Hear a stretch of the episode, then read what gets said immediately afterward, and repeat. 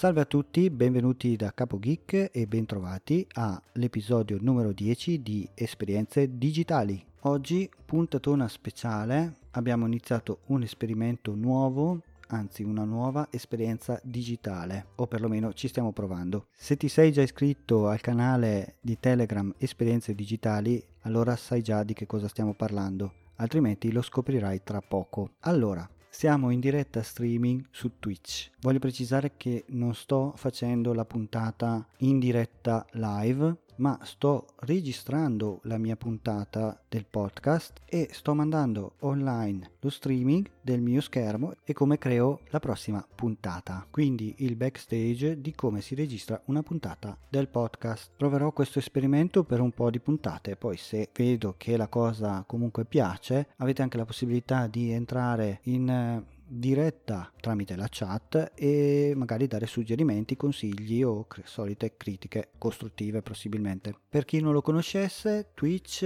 è un servizio simile a YouTube dove si possono caricare video ma più dedicato alla fase di streaming. Soprattutto viene usato dai gamer che streamano i loro giochi e li commentano mentre giocano. Da qualche giorno Twitch ha deciso di aprire anche ai podcast e ai talk show. Devo dire la verità, prima di iniziare a pensare al podcast io avevo pensato di iniziare a fare streaming come i veri gamer e mm, poi pubblicarli anche su YouTube. Ma da qualche giorno Twitch ha deciso che se non hai almeno 50 follower e non superi i tuoi obiettivi che adesso andiamo a vedere direttamente eh, eh, per diventare affiliato quindi devi avere almeno 50 follower trasmettere almeno 8 ore trasmettere per almeno 7 giorni differenti e avere una media di 3 spettatori se non hai questi requisiti non puoi diventare un affiliato e quindi Twitch cosa fa? Tutte le trasmissioni che tu hai streamato praticamente te le cancella una volta finite, quindi non si possono più recuperare. Quindi teoricamente dovresti ri-registrarle tramite OBS, programma che poi ve ne parlerò in seguito, e poi magari metterle su YouTube. Invece ho notato che se fai le live con,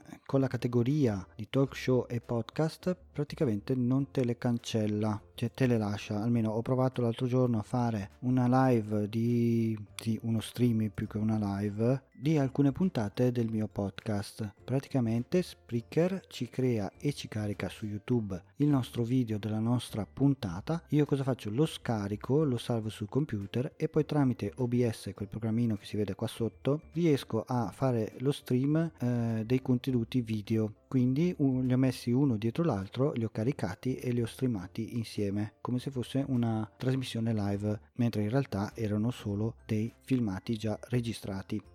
Questo è un esperimento, per ora ci stiamo provando, ce ne saranno altri e se vi iscrivete sul canale Telegram di Esperienze Digitali sarete avvertiti quando registrerò la prossima puntata in streaming direttamente su Twitch. Quindi correte subito a iscrivervi. Anche per questa puntata è tutto. Un saluto da Capo Geek, spero che questo esperimento sia andato bene e ci risentiamo nella prossima puntata.